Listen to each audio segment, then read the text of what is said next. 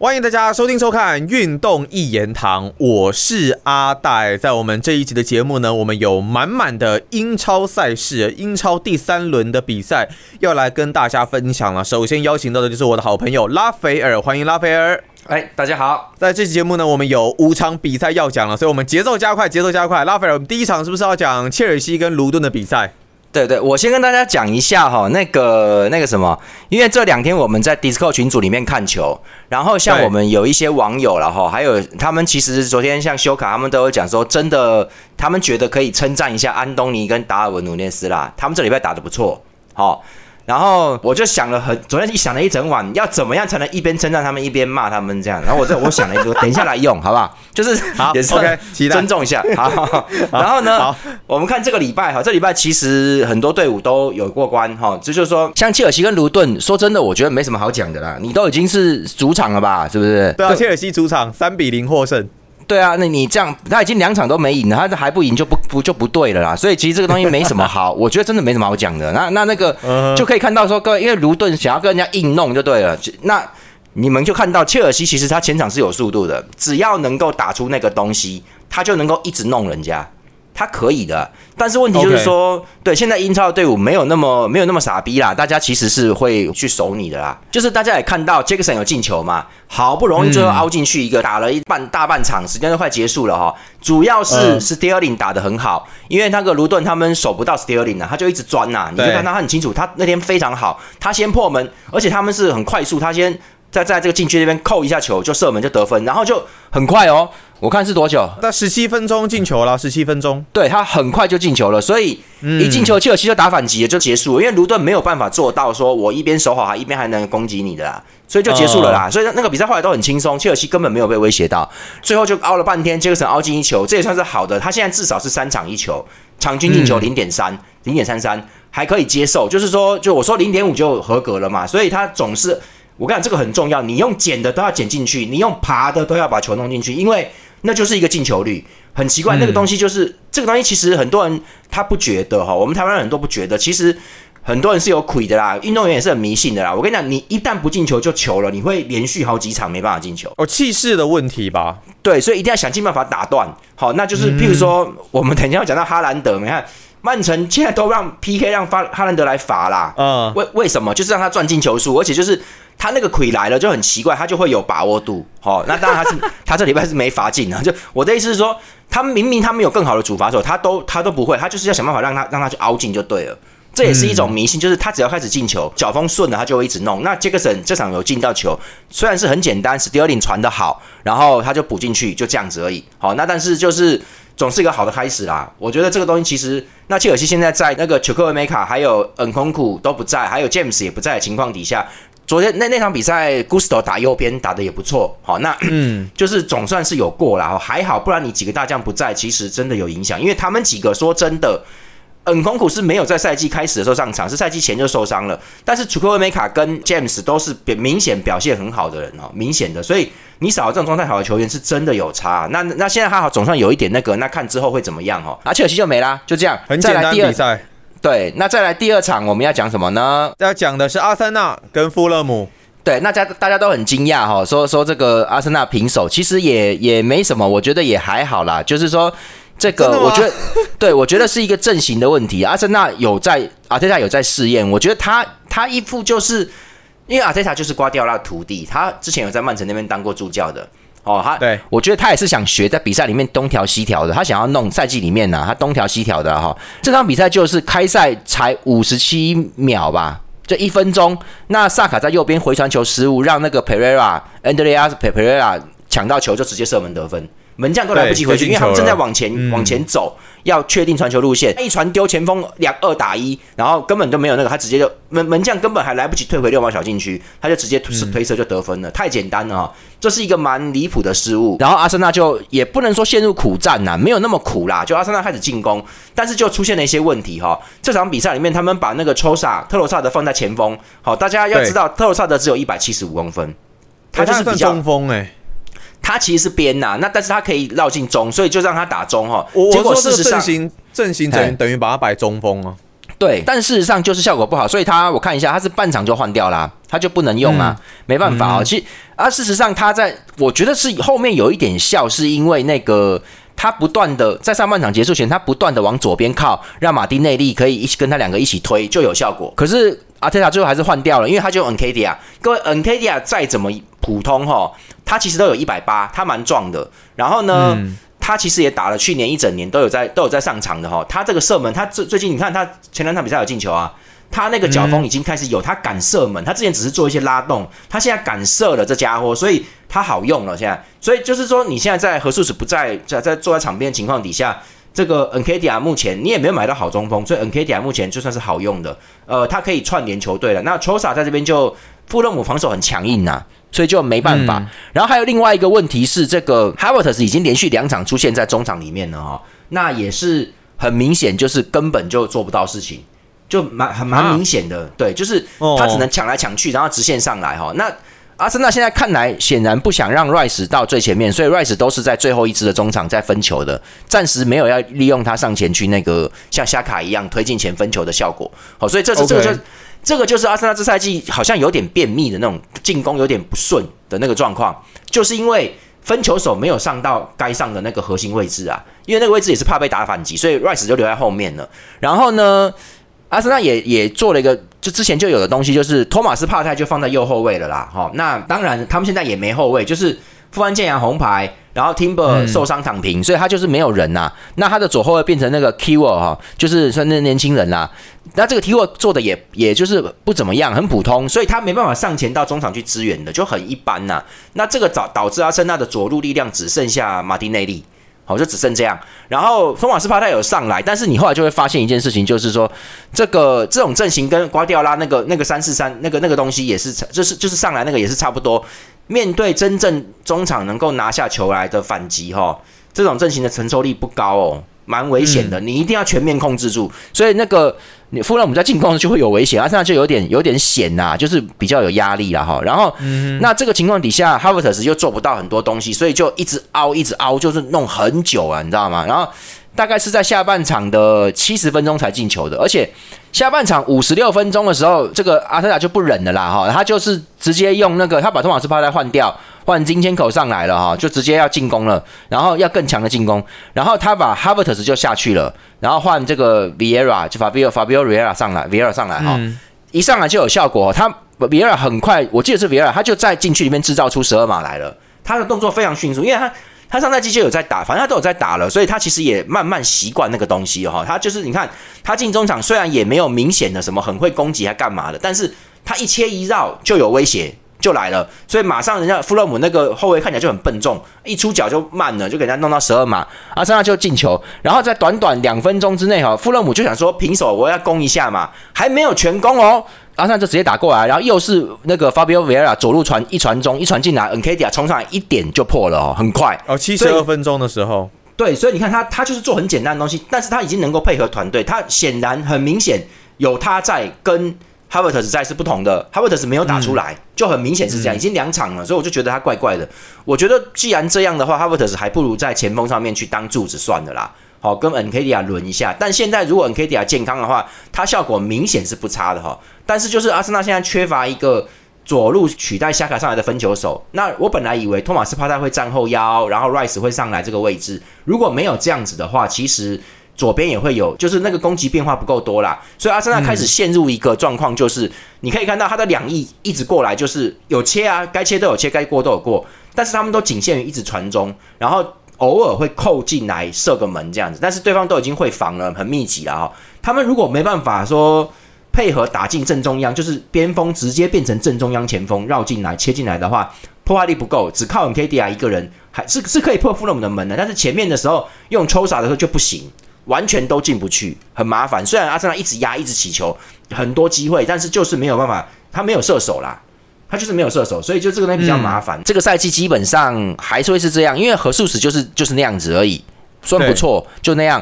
那 N K 甲可以用，其实 N K 甲现在比合作者耐战，好，可是这个 Havertz 看起来好像没有压在那个位置上，所以他们就这样轮吧。那进攻力就不能算是正中央的进攻力就不能算是超强的哦。那最后这个帕利尼亚在角球里面进就直接破门了，那个战术蛮不错的哦，他就从后面上来，然后扫射，他的面前就是沙卡。又是沙卡，沙卡这场比赛就是防守，他这些这些做的不好，一开始就是他那个回传吊球的，然后最后这一下其实他也没有意识到人家已经过来了，那个位置变成他要盯了，他没盯，让人家过来轻轻推一脚，扫一脚就进去了。可是拉斐，我想问你一下，就是那个如果 Havertz 往前打到中锋的位置，然后如果 Rice Rice 再往前推的话，效果比较好吗？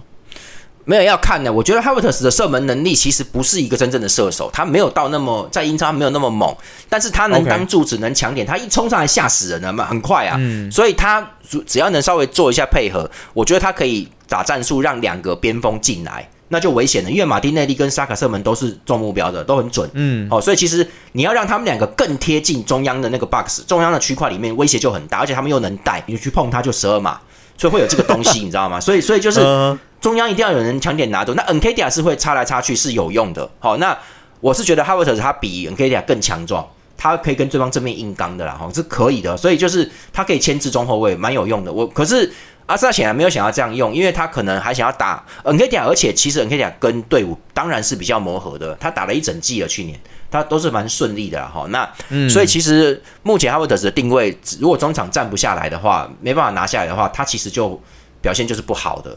反而是后面换上来那个法这些 Fabio Vieira 这些人哈，其实还不错嘞，你知道吗？最后何数是九十一分钟有上，但是来不及了。我跟各位说哈，那个他们拿到那个红牌哈，就是那个 a s 的红牌，其实也是八十三分钟才拿的。一拿之后，富勒姆其实说真的，阿森纳有点想攻啦，好，但是富勒姆也没机会，只是最后那个角球刚好就是萨卡犯个错，阿森纳并没有放得很松，并没有哦，所以那个真的是有点倒霉啦，就是。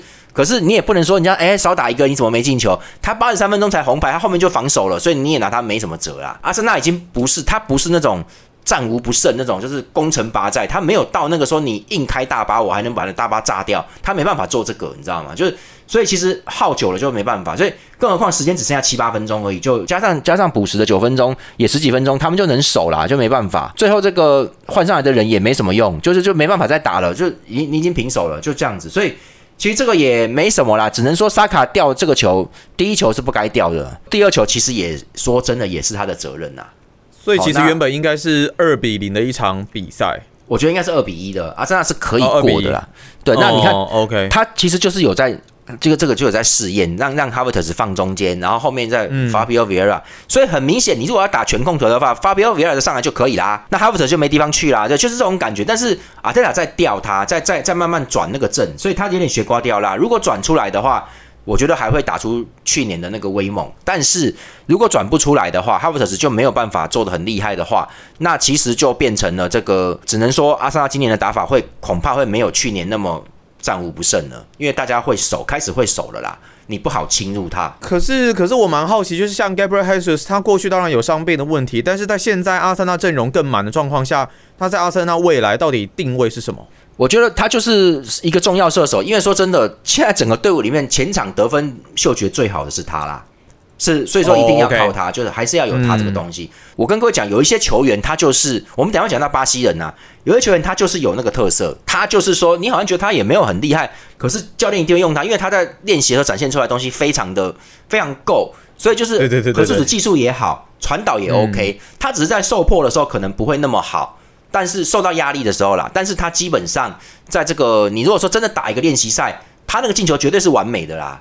绝对没问题的。那但是实战的时候，人家推起他，什么扛他什么，他就不见得真的有那个东西。可是你如果说练习赛都能做的那么好，你在一般的时候你的配合都很好的话，那为什么不用你嘞？对吧？就是这种感觉嘛。所以何素子他有他的优势在，而且他出道他出道很早啦，所以其实他也算老经验了，他算很老经验了。所以其实这个他会在的啦。好，阿森纳就到这边没了，因为其实我觉得没什么好讲的，主要是他们的阵型的测试的问题。然后我觉得四三三。对他这个，他这个托马斯帕泰打右后卫上来变成后腰这一件事情，在控球上是好用的。但是如果说哈 t 特斯的话，你的控球就没有很强，因为他在那边没办法跟你控，没办法加入这个东西了哈。然后呢，托马斯帕泰如果上的太前，要去分球，后面就空了。如果对方有好的反击手会攻击你的，那阿森纳这个东西防守就有压力了。所以看起来这个东西，你至少你的左后卫跟另外一个中场还是必须要能够有去年夏卡在在场那个水准在，必须要有哈。所以如果没有的话，这个试验可能不会那么成功，我不会说失败了，因为托马斯帕特在右路我觉得蛮成功的，但是左边这边就有问题。现在马丁内利比较孤单一点，虽然你现在看到阿森纳左路有攻势，是因为马丁内利硬冲状态好，他蛮狠的，那就这 OK 的，但是实际上没有打出这个 overlap 堆叠一直进来，他们没有打出这个东西来，所以比较麻烦。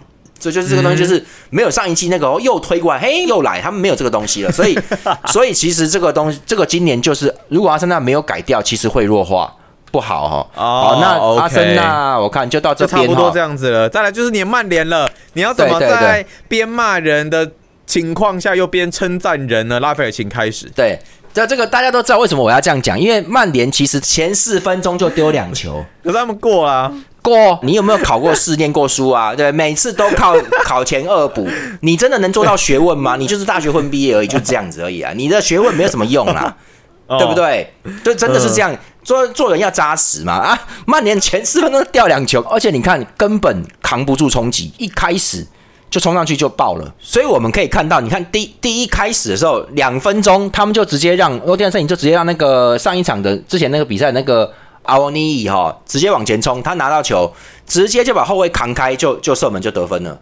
好，然后奥纳纳也挡不住啊，没办法啊，好被他认，他们认住了，完全被他架开，他很壮啊，速度超快，拉拉上去就有了哈。各位，这个阿沃尼不是敏捷哦，他不是敏捷，敏捷是启动跳出来那一下快，他是很壮，他是一直维持那个弹跳，咚咚咚，那个就是他后段的加速会快，因为他肌力很高啊。那那你如果要前段反越位快的话，其实是轻巧啦。越轻巧越快，但是你距离一拉长，你要冲，就好像百米公尺那个博尔特金牌，他们其实很壮，他们不瘦的，他们就很壮，所以就是说那种壮的人跑长距离就是会比那个瘦子快，就是他会一直撑那个肌力会一直撑住，所以他就扛把人家扛爆啦，就是说就就马上爆掉，然后再来是第二球嘛，第二球就要讲一下，第二球他们是这个那个后卫玻璃在角球里面哈，头球接力去破门的哈，那嗯。大家都讲说他那个是用球砸到脸破门的。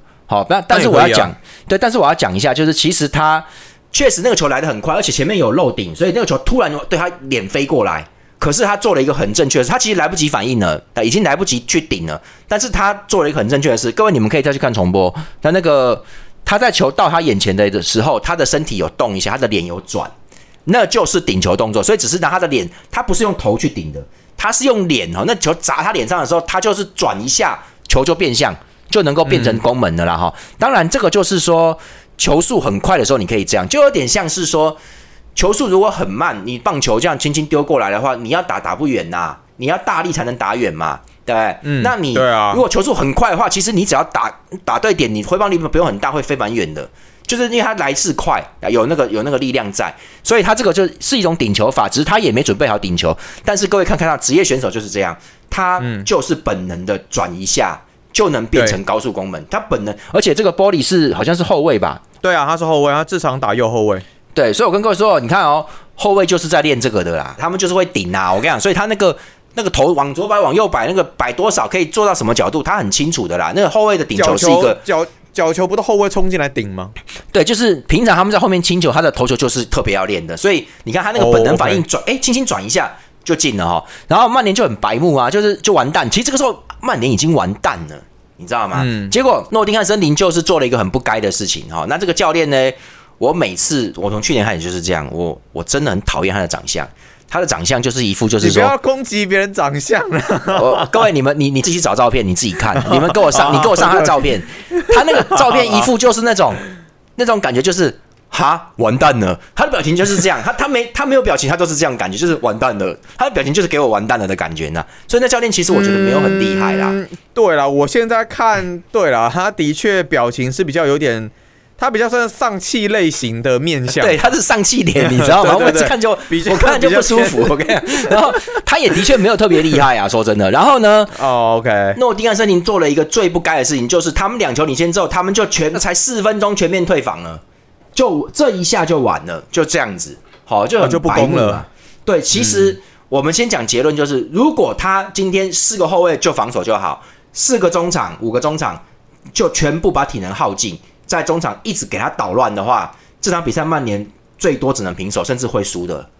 会的，曼联没有那么厉害。好，那他就是不捣乱呐。那七个人都已经推进禁区里面，那曼联控球就没问题啦。哈，那而且说真的，现在比赛可以换五个人，你就是把他叫他叫他们跑死算了，就没有差别。你后面再换上来一继续跑嘛，对不对？继续搞嘛。曼联不是也很会跑吗？对，而且现在其实你可以换五个人的状态底下，黄牌可发不完呢。对不对？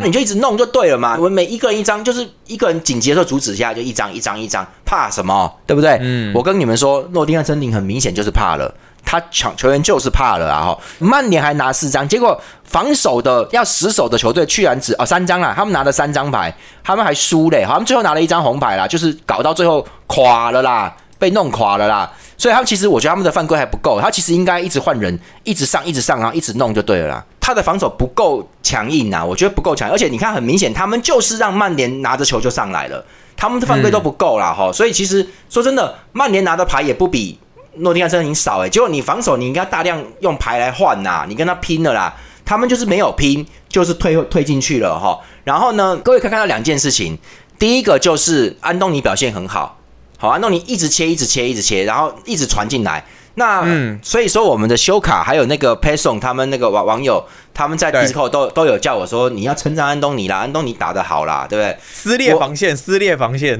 对，他是撕裂了。但是我后来重看了重看了一下，我回想了一下，我觉得呢，这个也是对手的问题。诺丁汉森林自己没有用，他们到后面已经是诺丁汉森林是两个人在守他，哎，然后他就嗯一直传进来，哎，传进正面来，哎，很好用的，你知道。这个已经不正常了，你怎么可能两个巨汉去挡他，还被他这样？而且他扣球过来，那个后卫根本就没办法动，让让他扣回来四十五度进来，哎，就是没有道理啊！那这我跟你去看那个后卫的脚都已经僵硬了，僵直了。你如果说身体放软一点，他往旁边扣，你就往旁边一弹把球踹走。那以曼联这种这种攻击哈，他现在很难发动 overlap 的第二波堆叠上来的攻击。你把球随便往往外面踢哈，他们连上来补射一脚都做不到啦。嗯，你知道吗？他们拿到球，哎呀，没办法，没有位置，他一定又是回传，你们就跑出来，就继续防守就好了嘛。所以那个边后卫连把球勉强踹掉什么都做不到，他就任由安东尼在他面前一直切，他就是怕了，他被安东尼吓怕了。所以我说那个麦肯纳是不是？好像是，好像是，就是说二十六号那个。所以我跟各位说，而且不止他啦，其实别人也怕了，就是他们怕安东尼。所以我跟你说，他们的。就经验不够啦，我讲，我跟你讲，真的，如果强队一点的人是不会怕你，也不能怕你，因为他们知道我一怕你我就输了。好，所以其实到底这些后卫怕不怕安东尼，我觉得是另外一回事。重点是弱队就是有本钱怕，因为他就是输啦，他就是这种这种，因为他就是弱嘛，他去年差点降级嘞。可是强队哈，哪怕你知道对方比你强。那现在教练就说，我们没有办法帮你，你就跟他一对一单挑哦，你给我挡下来哦。就是强队就是会这样要求啦，就是说不行啊，你不能让他过了，过了我们完蛋了。所以强队的强队的人就是会硬要弄他，你知道吗？就一定会硬扛他，队友只能帮你一下，所以那是责任的问题啦。所以人家就不会就怎么样也不能让你，就结果诺天汉森林让安东尼任由安东尼一直切啊，所以他打得很好。那我觉得这个也是对方，我觉得身体根本都已经好像紧张到整个僵直了，不敢动了，连横移去挡他一下侧面都没有办法做到，甚至让他在两个人人缝里面可以传进中路哦。我觉得球队等级的问题啊。那那当然啦，打得好就打得好啦，我就说他打得好啦，只是说他能不能一直打得好，就要看接下来的事情。这个我现在讲一下巴西人的事情哦。我跟各位讲啊，巴西球员有一个，我觉得我觉得有一个特点就是他出道的时候是怎么样。他退役的时候就差不多是怎么样，你不用期待还有什么改变，就是巴西人就是这样子哈。那那阿根廷人又不太一样，阿根廷人退役的时候可能会变强，晚年会变强，完全是因为我我说过，阿根廷人很暴冲的，只要落后或平手，他们就一直往上冲。阿根廷人很爱这样，很急啦。他只要沉稳了，所以这通常会随着年纪变沉稳，只要一修改掉，他们就稳了。阿根廷很多人是很能力蛮强的，主要是性格暴冲的问题啦。然后呢，着急的问题，巴西人就是怎么样？他出来的时候，他如果是很喜欢去夜店，我跟你讲，他到退休他都喜欢去夜店，他就这样，他不会改的，你知道吗？所以你就看那些那些人，三牙里面的外星人大罗，他年轻的时候他就是喜欢去夜店，然后爱吃东西，所以被人家叫汉堡包嘛，汉堡罗。那个他后来也是爱吃啊，更肥啊。那小罗呢？小罗一开始就很欢乐啊，永远都很欢乐。他连都都已经不行，他也是去夜店了，那不行了。那都去 AC 米兰养老了，他还是很欢乐。回巴西他还是很欢乐，他一辈子都欢乐。我跟你讲，所以 然后你就看，像我们等下会讲到利物浦的门将阿里松，他从刚出来开始，我先不管他扑的好不好，这个人就是很冷静，他就是很冷静的一个人，他不会在那边发脾气、乱骂什么的。所以你看，他就是一直都是冷冷的，他就是很 OK 的一个人呐。所以我说，巴西人的个性是就是这样。所以安东尼是很严重的，他刚刚在曼联出道就可以，因为在欧霸对方弱，他就在那边转圈。然后他还发言说他要继续转，他很过分哦，他讲那些话，然后打女人，刑事罪控诉，就是嗯，他前面会有这个东西。我跟你讲，我判断这个人最多最多，如果他不换球队的话，他如果换去西甲，就随便他屠杀人家就没差了。好，那他如果在英超，我跟你讲，他最多最多威两年，最多，然后一定会垮，因为他就是这样子，所以。他们那种性格，我也不要说劣根，劣根性是比较不好的讲法。重点是巴西人很乐天，他们比较不受这些规定的约束，所以有时候那个习惯一成型呢，他就是那个德性，很难改，你知道吗？所以他们的个性就有这个。只有少数一些像我觉得像罗比尼奥以前呢，他出道时候被拿来跟小皇马以为拿到一个新 R，结果跟小罗差远了。可是罗比尼奥一辈子一辈子都在这些小罗的这些阴影下长大的，所以他其实蛮谦虚的，因为他就是个小弟。结果他后来待过曼城，待过皇马，待过 AC 米兰，什么待过很多大球队。到了三十多岁还在巴西队，因为他可靠。但这个人慢慢沉稳，就是这个人不一样。就是一般来说，巴西人如果他年轻的时候听的是暴力足球的话，他老了一定也是在踢暴力足球。我跟你保证，他不会变得比较有有想法，就一直都一样嘛。什么球风就是一路到底啊？对他们甚至比较不会。如果他只要能够接受教练的意见而修正，他会变成世界级球员、超级球员。那他如果没有的话，他就各位内马尔从出道到现在都是这样，基本上都是 就没什么变化。他就是一直都是这样，只是差别在于说他有没有用彩虹过人而已，就这样子而已，你知道吗？所以所以其实也是一样，内马尔也是一样啊。所以巴西人比较不，所以不会。所以说安东尼他现在就已经这个德性了，我几乎可以很肯定，他将来还会再犯类似的很多东西。现在只是乖了啦，因为出过大事了，会怕，总是会怕一下嘛。他后面如果打得好干嘛？我觉得他还是会出问题啊！讲远的啦，我跟各位说啦，安东尼这场比赛打得好就打得好，但是对手真的是已经被吓到，好像被蛇盯住老鼠一样啊，青蛙什么的，吓死了，所以 太夸张了吧？真的，你们去看那个比赛，那个左后卫好像就不敢守，今天就是他不敢动脚，因为他好像觉得他一动脚，安东尼就会倒，会变十二码，他在怕，你知道吗？很明显呐，就是挡不住他。理论上来说，你已经领先两球状况之下，不是应该防守会变得也也是应该要很很积极正正常的防守才对吗？没有啊，所以说我就跟你讲，这个东西其实就是你不该守，你让曼联一直上来，后来呢？各位，另外一个事情就是，里桑德罗马丁内斯就像我讲后卫那集讲那样，他就开始压上来了。他到最后压进三十码以内，都快到大禁区弧顶了，你知道吗？就是因为诺丁汉森林没有去抢他们嘛，他就上来就一直分。那他一上来，有人就自由啦，谁后腰啊？所以你就看得分的第一球是埃里克森进的，第二球是卡塞米罗进的，他们都跑到六码线去了，你知道吗？就是已经没有后腰了，后腰就已经上去进攻了。所以你看，曼联进攻组打个屁呀，还不是靠那两个有经验的后腰进球的？你自己看是不是？本来就是这样子嘛，对，就所以曼联的进攻组并各位，曼联的进攻组并没有进球，是靠两位老将卡塞米罗跟黑克森上来的。那主要是以上德罗马丁是推前呢，可其实这个动动作非常冒险，曼联其实已经没有办法了，因为他不推前就完蛋了，根本进不了球，而且还落后两分呢，人家可以可以搞你的。结果对啊，是因为诺丁汉森林。我的意思，他没有在中场没有抢啦。其实立马上来的时候呢，那个前锋就可以去弄他，因为身高差很多，你知道吗？你只要牵制他，弄他，他只能把球分走，一你就一直跟着他就对了，那他没办法分球。那这个情况底下，只能让巴拉内上来，你知道吗？就只能这样弄，那后面就会越来越危险。所以就是你在中场要固巩固那个盘势，你就那边弄他，你敢上来吗？你再推上来，你掉一次试看看，我就给你反击了。所以就是森林队没有这样做。这才是最吃亏的。然后结果那个阿文阿文尼其实太后面了。对，阿维尼阿维尼其实很打的很 OK，他一直想冲，但是队友也没有上来，他们就后来就几乎没什么反攻镜头，不多。其实再冲，我刚才搞不好三球嘞，真的搞不好第三球，所以曼联是防守不不行的啦。然后这两球，各位还有一个最要注意的就是，这曼联进的那两球全部都是拉师傅传的，拉师傅做的是真好，你知道他。他第一球，他就是在左路传中，然后他看的准准的。我觉得他跟那个安东尼的传球是不一样的。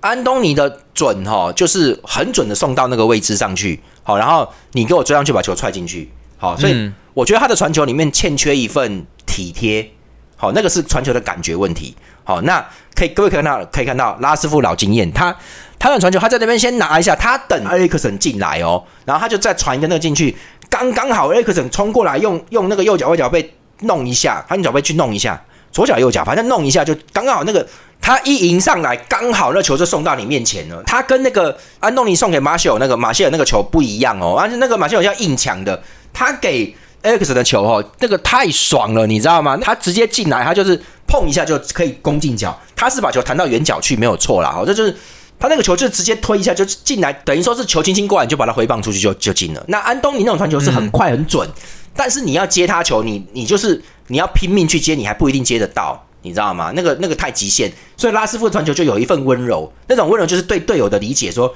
你差不多这个位置，我可以处理。这个就是火候啊，各位可能分不出来，我们在场上踢球的人就会知道这个东西。那个感觉是，他大概算好你的速度，那个那个感觉是非常跟那种队友踢球很爽啦。然后他第二球就是他拉出来那角球开出来之后，B 费在右边，他一拿球他就有在看了。然后 B 费在右边传出去的时候，我跟你们说，从对方角度来看是很隐蔽的，会以为他要直接送中央顶球，结果他划过去在远远端，然后 B 费进来就完全反越位，因为森林队的就是左后卫已经崩溃了啦，根本不行嘛，就呃就不要进来，那 B 费冲进来之后就一压，然后旁边卡塞米罗过来就直接弄进去了，就这样，两球都是拉斯夫传的，拉斯夫很厉害，我跟你们真的，所以第二球虽然说助攻是 B 费，但实际上那一球。破防的反越位是拉斯夫看准的传，而且他是远远的给你看对角，给你弄进去，所以那打的好了。那第三球就十二码，后来森林队少打一个人就完了，就没什么好弄的啦。所以森林队完全是自己搞烂的哦，他就是最后想要先守，然后守到最后就守不住了。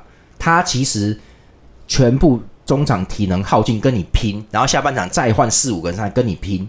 就没事了，曼联攻不进来的啦，所以我说，虽然曼联打得好，但是这个是因为对手的问题哦，而且对手是真的森林杀整个中场腹地，包含自己家的半场到三十码前的位置，全部让给曼联哦，全部哦，所以就话全部压上来。那这球这场比赛就这样，我觉得安东尼打的是好啦，但是就是你要再看，我觉得要看整季，你还要看他整季。那这赛季还有进步是很明显的，好，只是我就说了，你看。解决比赛的还是拉师傅的传球，不是安东尼的传。他怎么切怎么传，对方好像都勉强能挡到啦。拉师傅才是危险的那一个。拉师傅真的很危险，这个人呢，就是对，而且而且他又他又认真，又蛮符合战术体系的。对，你看他蛮他好清楚 B 费的跑位，你看那球真的是哇，很舒服的那种进攻啊。所以跟安东尼又有点，我觉得不一样。我觉得那是火候跟有没有用心的差别了。安东尼就是硬突的，但是至少他有突啊，他上赛季都没有突啊，知道吗？他现在至少有突进来。好了，谢谢。现在至少会撕裂防线了，现在至少会撕裂防线了。对，我跟各位讲一个，因为我们要结束了哈，就是说你一定要突嘛，你边锋你不突，对方就不会动。你就算带球走过去，对方一定要跟着你要退防，对不对？那个后卫对。他那个后卫一退，他跟中后卫那个中间那条线就拉拖后了，那中间就有一块不越位的位置，前锋就能进来了。所以这个情况底下，中后卫一定要跟着退，整个防线就跟着退。那这个情况底下，后腰也要跟进来，然后他们退的越深，就越不能反击啦。你懂吗？所以就是你一定要攻往前推，你不要说到一半被断球，开玩笑，那个会被打反击的。所以其实安东尼一定要突啦，那个边锋你就是要进去，哪怕你都不能怎么样，你就是要跑进去再传出来，就像篮球会切入是一样的。有些人切入就是专门制造队友的空间出来。对，因为你往里面冲，对方总是怕中锋守不住，会有一个人大前锋会过来，你知道吗？他一过来，旁边就空了。对你外外围才有机会出手，你不去做那个事情，永远大家站好的，嘿嘿，那你就不好弄嘛。你就要你就要硬过某个人，所以就没有空位，所以一定要去做这些动作。安东尼他不突很要命，他这赛季至少有突啦，对曼联就有帮助。不过我就说了，这也是因为森林队全面退防的关系哦。如果对方真的跟你打硬攻，甚至还要 还要再打反击哦，曼联还不一定能守，因为各位曼联中场控球其实是不好，没那么好的，所以如果。你有在跟他抢，跟他往往前压的话，卡塞米罗跟埃克森是上不去的，那可能那两球就不会出现，因为得分就靠他们两支得的啊。所以就是你把他后腰控制住，前前场会散乱掉，所以曼联还是有这个弱点在。好，那这场比赛至少他们赢了啦，OK 啊。那不过这个防守实在是不敢领教，真的。好，那我们再来下下一场就是曼城啊，曼城，曼城也没什么好讲的，就是哈兰德挨骂了，就是因为他十二码罚丢了，没罚进。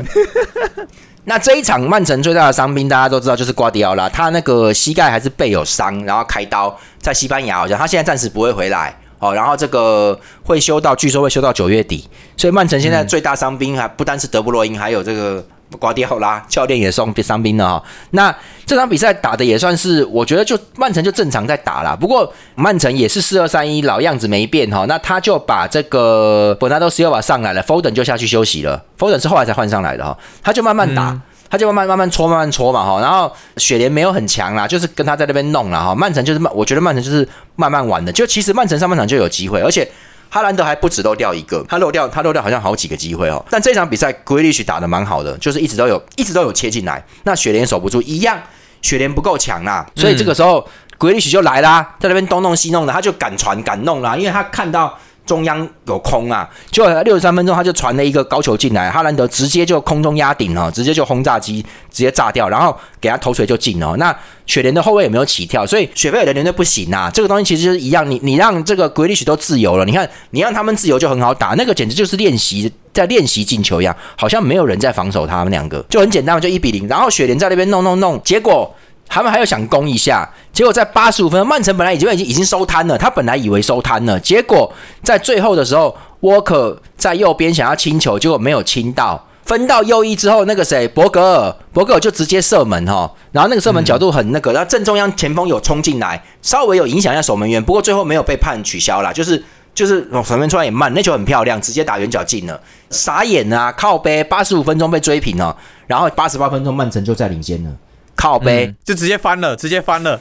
你这么容易就进第二球，那你前面八十七分钟是在干嘛？Foden 八十六分钟才上来的，然后就冲了。曼城就是落后之后马上 Foden 上来，Kovacic 下去。Kovacic 今天打的也不错，还不错啦哈。然后曼城也不算落后吧，是被追平吧？啊，不好意思口误了哈。曼城是被追平，结果一上来 Foden 一上来一分钟就进球了。就是很很轻易啊，那雪莲根本都守不住，你知道吗？那他一进来在在这个我看一下，他在这个边路就一传一弄进来，然后后面这边萨瓦雷斯本来要拿，好像他本来要拿，就结果后面罗德里跟着就一脚爆射就直接破门了，老样子，他的 他的远射，他的有距离射门是很快又准的啦。哦，那突然来那么一下，而且本来人家是要调，哎是 Foden 要调还是什么？反正就是直接弄了就对了。各位，所以曼城其实应该也算是没尽全力啦。哦，但是现在你可以看到 Foden 上来就会有进攻。好，Foden 上就 OK。那这个对整体来说只能耗着，就是大概是这样。然后看哈兰德啦，现在目前是这样。但雪莲目前不是他对手状态吧？对，雪莲这种不是不是他对手啊，也算是很好欺负的，所以这个也没什么好讲的。然后最后一个重点就是这个没时间了。好，那 那就是利物浦，就是利物浦对利物浦啊，修卡在期待，修卡对对对，各位就是昨天那个比赛里面呢，利物浦也是开始没多久，范戴克就红牌啦，哈。那然后这个这个纽卡索还是老样子，就是他们正常阵跟他打。他们就就在那边弄弄弄，结果利物浦后防守不住啦，一下子就打出伊萨克那个位置很好，一下子就打出一个穿越，然后范戴克真的没办法，那是最后他是最后一支，他就去碰了，没办法就倒了，那就是那因为禁区外嘛，禁区内可以给黄牌加十二码。禁区外没有办法给十二码，那当然就是你红牌啦，就直红了。那纽卡斯主场蛮威的嘛，他还是老样子上来，很快哈，就是一开始上半场阿诺就跟那个在右边有有一些状况，有跟他起争执，然后有有着他本来只是丢个球丢回去，结果被人家说他是砸球啦哈，所以阿诺反正也也不是很舒服，还有吃到牌。然后呢，纽卡斯在攻他这一边，后来阿诺就守不住啊，二十五分钟阿诺后来往后场的停球失误哦，就是一个很简单的。那是谁回传的啊？萨拉赫的一个回传，他他就要挺，他就没挺，他让球从他面前滑过去，后面 Golden 就冲上来拿了冲进去就直接射门了哦，很漂亮哦。那 Golden 现在单刀是很有把握度的哦，那就破了，然后就一比零了，然后仅仅只有三分钟，范戴克红牌就被罚掉罚下去了哈，也是一样分钟下去的嘛，对不对？对，以萨克的好像是 Golden 给的吧？那位置太好了，那没办法，那以萨克就就那个啦，拿一个很好的位置，他就。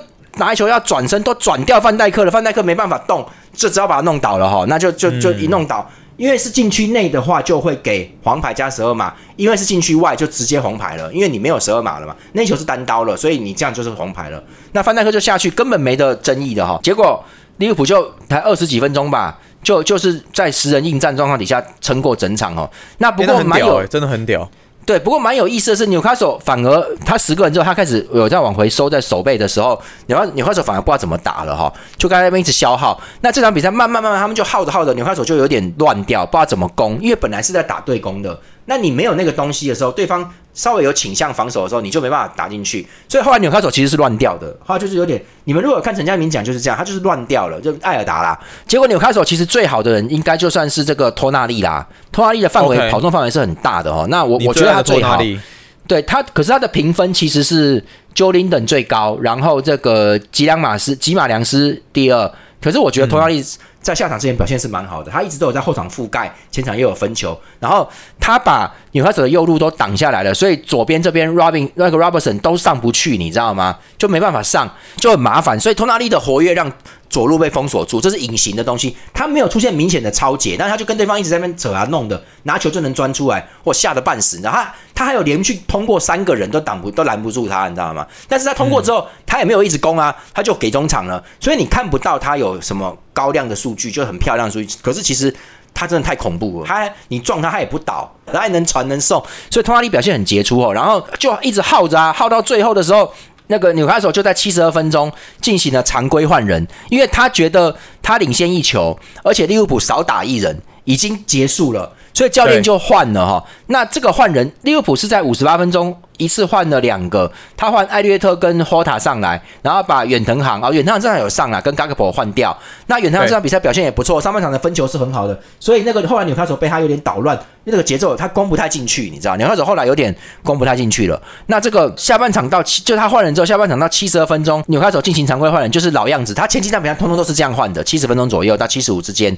好，以萨克下威尔森上来跟他对位，Golden 下。巴恩斯上来跟他对位，然后托纳利下 Longstaff 跟他对位。那托纳利之前有打完呐，那这场比赛可能因为消耗跑的特别多，他就换掉。各位，这是大失败。但是呢，你也不能说教练不行，因为说真的，你领先一球，你在主场，然后利物浦已经没啥进攻了，然后利物浦还一张红牌嘞，你是不是让主力下来了？对不对？就是没差，掉也掉一球，平手老子也不输啦。就是其实他就是那个心态。结果没想到利物浦后来跟着就继续在搞啊，他就换上达尔文努内斯就出来了，然后就想要硬冲嘛。其实这个常规换人就是说他不是，呃，我刚刚说纽卡索这个常规换人，他是属，我觉得他就是属于。陈江明也看出来了，本赛季的先发就是伊萨克、Gordon 跟阿阿米隆在前面，然后托纳利会在中场打主力，但是因为他们这些消耗一定会很大的哦。那现在教练大概已经认定威尔森跟巴恩斯，巴恩斯还有可能上来变成先发，但威尔森可能不能跟伊萨克的能力去比了。好，那 Longstaff 也不可能跟托纳利能力去比了，就明显是。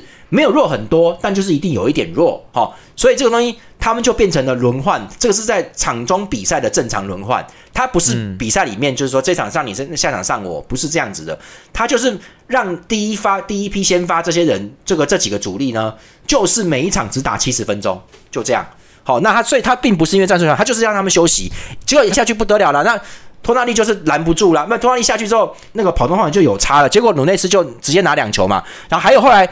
有个大意外是，他们受伤之后呢，在最后八十七分钟的时候，波特曼中后卫受伤下去了。好，然后第一球，其实他们第一球的时候就已经犯失误了，就是他们后来就连掉两球嘛。第一球就是那个后卫的时候，他在清球的时候没有没有清掉啦，然后就球落在旁边，直接被纽内斯拿走，有距离一冲就射门得分，他把握的很好。